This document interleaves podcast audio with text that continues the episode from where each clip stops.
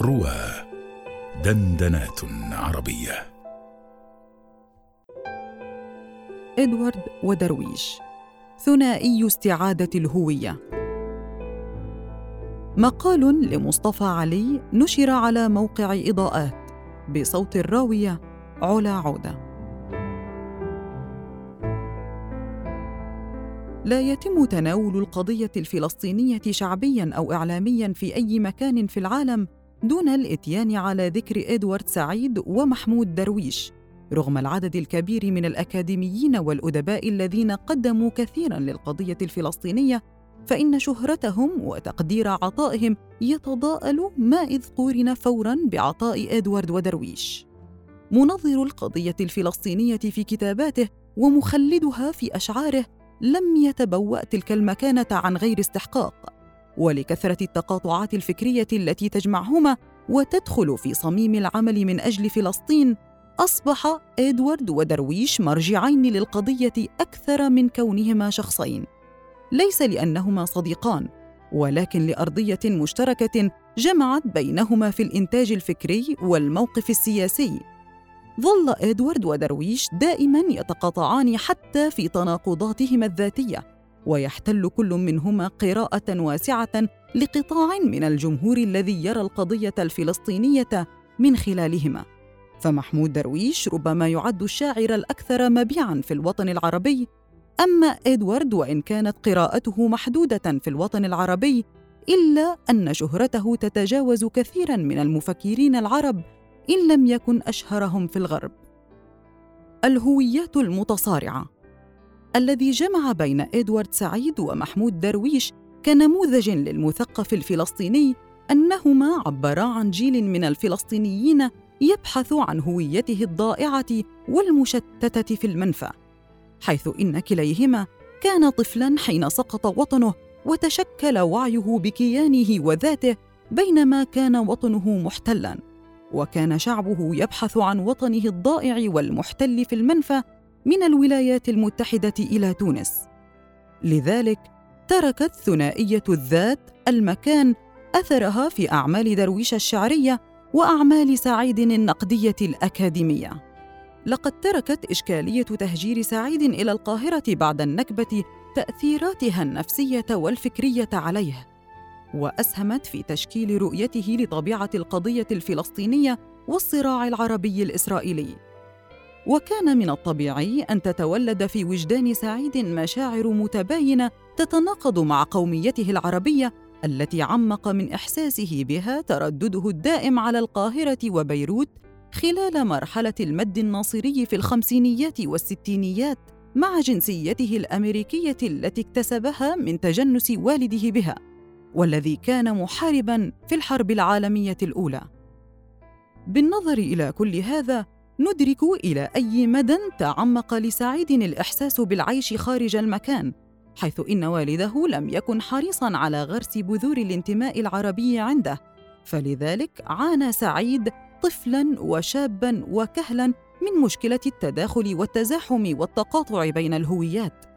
ومع ذلك فإن الإحساس الدائم بالعيش خارج المكان لم يحل بينه وبين اختياره الواعي بكامل إرادته لهويته العربية والفلسطينية، بخاصة في مرحلة تبلور الحركة الفلسطينية بعد هزيمة ألف وتسعمائة وسبعة وستين، وهو الأمر الذي ساعد على تنمية وتعميق انتمائه الفكري، حيث قرر سعيد أنه عربي بالاختيار، أي من خلال عملية فكرية إرادية واعية عميقة الانتماء. وتلك الإشكالية الهويتية تنعكس في تعريف سعيد للفلسطيني حين يقول: سيقول البعض إني أعيش في نيويورك وأكتب منها، وهي التي تبعد عن الشرق الأوسط ما تبعد، وهذا صحيح، ولكن ما قد لا يعرفه كثيرون هو أنني لم أبتعد بفكري وبقلبي عن العالم العربي الذي ولدت فيه وتربيت، فحينما نزحت عائلتي وجدتني في مصر ولبنان والأردن، وأخيراً في الولايات المتحدة الأمريكية، وهكذا.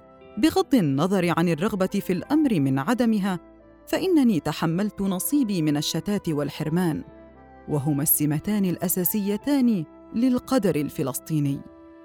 إن تلك الرحلة والنظرة يشاطره فيها محمود درويش الذي بدوره عاش في العديد من البلدان العربية، غير أنه حمل المواطنة الإسرائيلية الإجبارية وتعلم العبرية إلى جوار العربية، وعاش في فرنسا وبلاد الغرب رتحاً من الوقت، فأصبحت هويتهما تغذيها روافد أربع: فلسطينية وعربية وكونية وفردية.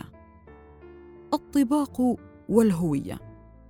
يستلهم درويش في قصيدته الشهيرة طباق عنوانها من فكر إدوارد سعيد الذي رأى في عمله الأشهر الاستشراق، يقول: إننا في حاجة إلى منظور مقارن، أو بالأحرى طباقي، كي نبصر علاقة بين طقوس التتويج في إنجلترا وحفلات البيعة في الهند.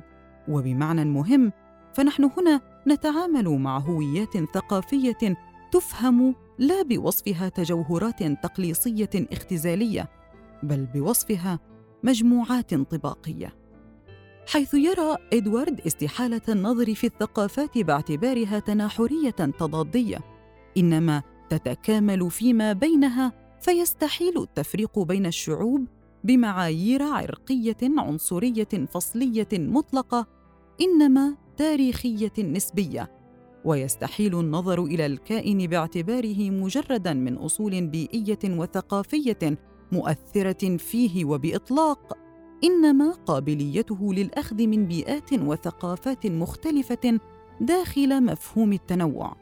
وهكذا لا يكون الآخر إلا صفة لذات ما وليس لغريب خارج عنها، فيكون الآخر مكملها وليس المعادي لها. كما كان سعيد فلسطينياً أمريكياً في المجتمع الأمريكي الأشبه بطبق السلطة لتنوعه. تتجلى ثنائية الذات المكان عند محمود درويش في رثائه لإدوارد سعيد في قصيدة طباق. لم يكن استحضار إدوارد سعيد عبثياً في تلك القصيدة، ولم يكن محاولة لرثاء من نوع جديد على الرثاء كأغلب رثائيات محمود درويش الغريبة عما شاع في الشعر العربي.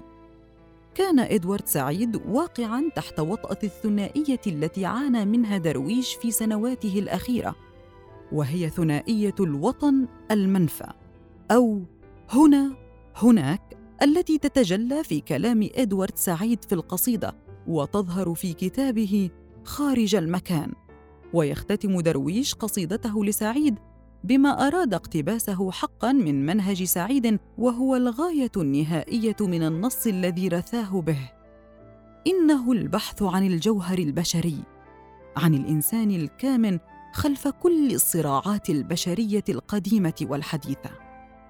يحب بلاداً ويرحل عنها، هل المستحيل بعيد؟ يحب الرحيل إلى أي شيء، ففي السفر الحر بين الثقافات قد يجد الباحثون عن الجوهر البشري مقاعد كافية للجميع. هنا هامش يتقدم أو مركز يتراجع، لا الشرق شرق تماماً ولا الغرب غرب تماماً، لأن الهوية مفتوحة للتعدد لا قلعة أو خنادق. ولكن هذا الانفتاح نحو الآخر العالمي والإيمان بالتعدد الثقافي لا يعني بأي حال من الأحوال التنازل عن الخصوصية والهوية والفردية المعبرة عن الفلسطينيين. وهكذا يقول محمود درويش موجهاً خطابه إلى سعيد: والهوية، قلت فقال، دفاع عن الذات. إن الهوية بنت الولادة، لكنها في النهاية إبداع صاحبها، لا وراثة ماض.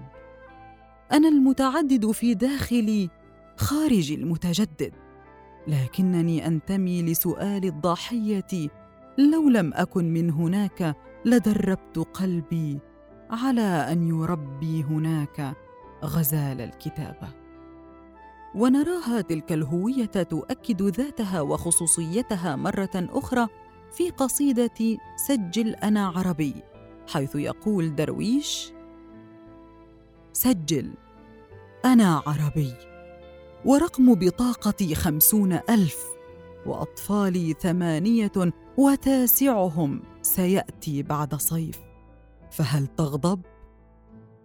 بينما تتكرر عبارة سجل أنا عربي في القصيدة، فإن درويش يتحرر من أي عقدة خوف على هذه الهوية، لأن المرأة الفلسطينية ولادة، والفلسطيني لا يخشى عليهم الفاقة، فكل شيء من رغيف خبز وأثواب سيأتي لهم وإن من الصخر. وأن هذا الشعب يعيش ثورة غضب، والأرض الفلسطينية مليئة بالزيتون والعشب الذي لا يترك لفلسطيني أن يخاف من الجوع. فتلك قصيدته التي تكشف عن أدق تفاصيل الملامح الفلسطينية وعن الزمان والمكان الفلسطينيين. وفي قصيدة أخرى يورد درويش ما آمن به سعيد بالتعدد في الهوية، ويحول إشكالية الهوية إلى معركة في داخل ذات العدو الصهيوني نفسه، وعند رمز قوته الباطشة الجندي الصهيوني في قصيدته حالة حصار، حيث يوجه خطابه الشعري الإنساني نحو جندي إسرائيلي قاتل، في محاولة منه لعل هذا الجندي القاتل يستعيد بعضاً من إنسانيته المفقودة، فهو يذكره بغرف الغاز والنازيين، لو أن أمه بهذه الغرفة ربما أعاد النظر في قتله للأبرياء. ولكن عودة الماضي للأذهان لم تغير من وحشية الجندي الصهيوني الذي أصبح القتل هويته الشخصية. إلى قاتل لو تأملت وجه الضحية وفكرت كنت تذكرت أمك في غرفة الغاز، كنت تحررت من حكمة البندقية وغيرت رأيك، ما هكذا تستعاد الهوية. قتل الأب عرفات. تحفل فلسطين بالعديد من الرموز الأدبية والسياسية منذ النكبة، وإن كان إدوارد ودرويش وكنفاني هم الذين صاغوا لفلسطين المحتلة هويتها الثقافية، فبالتأكيد ياسر عرفات في مضمار السياسة هو الذي صاغ لفلسطين هويتها السياسية.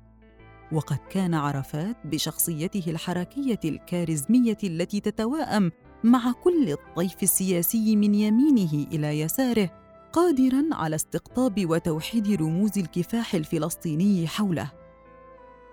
آمن سعيد أنه لا نضال يكتمل لفلسطين دون نقد حقيقي لحركة المقاومة نفسها، أي قتل الأب ياسر عرفات والتحرر من سلطته. وكانت تلك هي بذور الشقاق في رحلة سياسية موازية لرحلة أدبية ثقافية خاضها سعيد ودرويش. كان محمود درويش وسعيد أهم الشخصيات الأدبية التي تحلقت حول عرفات حتى أوسلو عام ألف وتسعمائة وثلاثة وتسعين. ويصف سعيد دور درويش في تلك الفترة أنه طيلة فترة نشاطه السياسي في منظمة التحرير الفلسطيني كان يلعب دوراً سياسياً على مضض، رغم أنه كان شديد القرب من عرفات ومستشاراً وعضواً في اللجنة التنفيذية. وقد أكد درويش حقيقة تلك المقولة فقال: إنه لم يرغب بينه وبين نفسه أن يكون عضواً في القيادة، فإن ذلك يتعارض مع نزعات الشاعر الخاصة ويتسبب في تأويلات مبالغ فيها لما يقول أو يكتب. وقد شعر بسهولة التنفس مثل شخص أطلق سراحه حين خرج من المنظمة.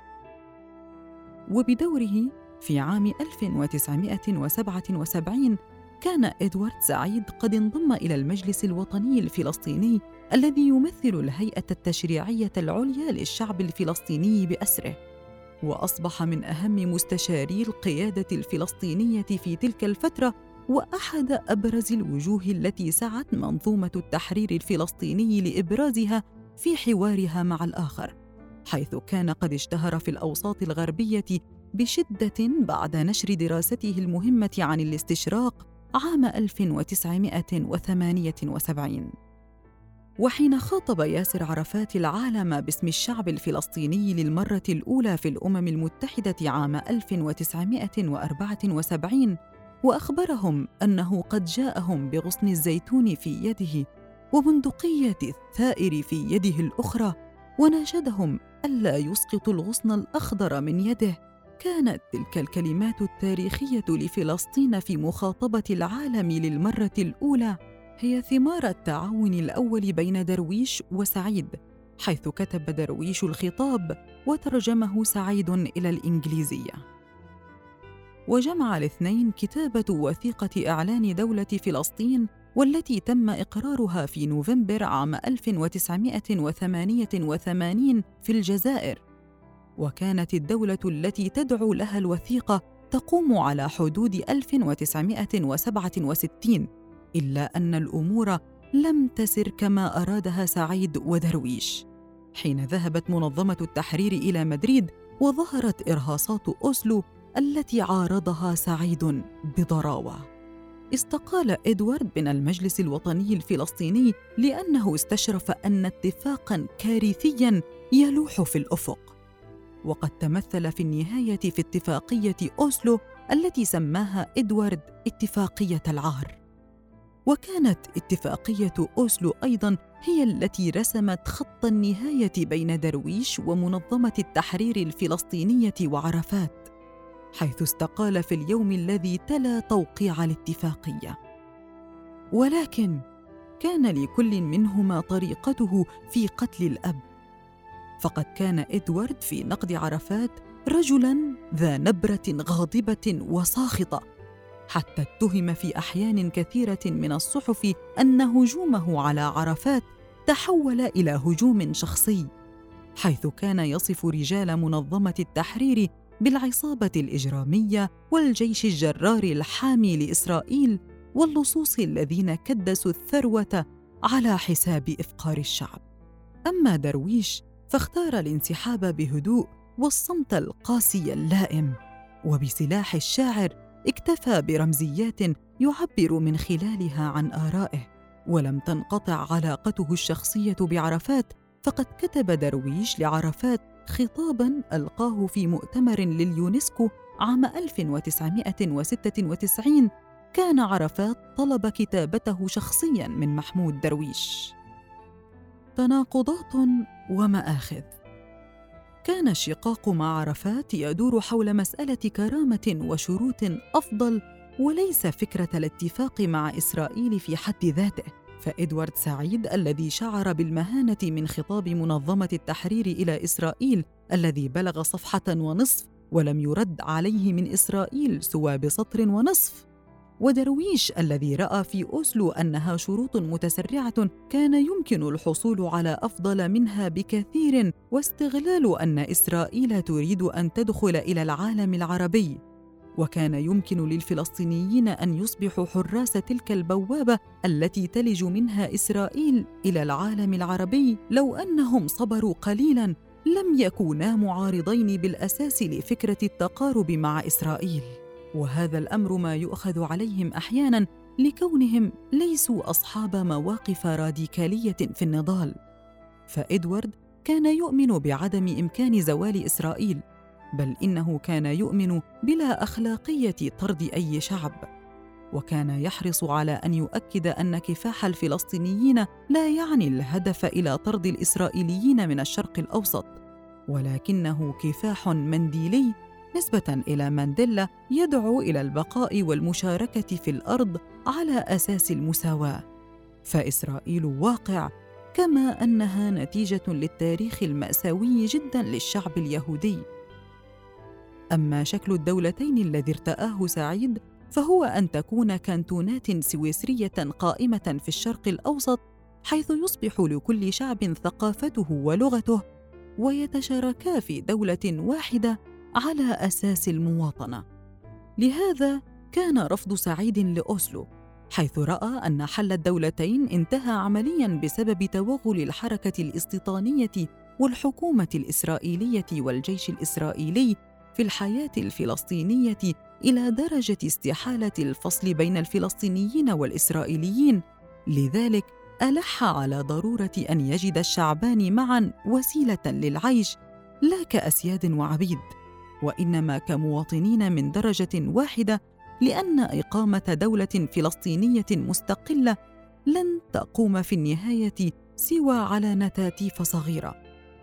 كما أن الحل القائم على دولتين سيتجاهل حق الفلسطينيين في إسرائيل عرب الداخل، حيث سيجعلهم مواطنين من الدرجة الثانية في دولة إسرائيل. جاءت قصيدة درويش أحد عشر كوكباً على آخر المشهد الأندلسي لتعبر عن الروح التي سادت بعد أوسلو، وهي روح انتقدها إدوارد سعيد حين وصفها بأنها تنطوي على نغمة الكلل وهبوط الروح والتسليم بالقدر، والتي تلتقط عند العديد من الفلسطينيين، مؤشر الانحدار في أقدار فلسطين التي مثل الأندلس هبطت من ذروة ثقافية كبرى إلى حضيض فظيع من الفقد على صعيد الواقعة والاستعارة معا. الغريب أن تلك الروح كانت تجد صداها في فكر إدوارد السياسي نفسه، الذي سلم بإسرائيل كواقع لا يمكن زواله. وتجد تلك المقولة التي وجهها إدوارد إلى قصيدة درويش متجلية في مسيرة درويش التي توازت طردياً بين أشعاره وحركة المقاومة الفلسطينية صعوداً وهبوطاً، قوة وضعفاً، حتى وصلت إلى حركة الاسترخاء في نهاية التسعينيات التي عبرت عنها قصيدته. في النهاية، إن رؤية ثنائية القومية التي اعتنقها كل من محمود درويش وسعيد قد تحمل عليهما ما تحمله من ألسنة النقد واتهامات التخوين والتفريط، إلا أنها لا يمكن بأي شكل من الأشكال أن تمحو ما تركه وراءه كل منهما في مجاله من بروج مشيدة تلونت بلون العالم الفلسطيني، فأصبحت كل الطرق التي تؤدي إلى قضية فلسطين تمر حتماً من بوابة أحدهما أو كليهما.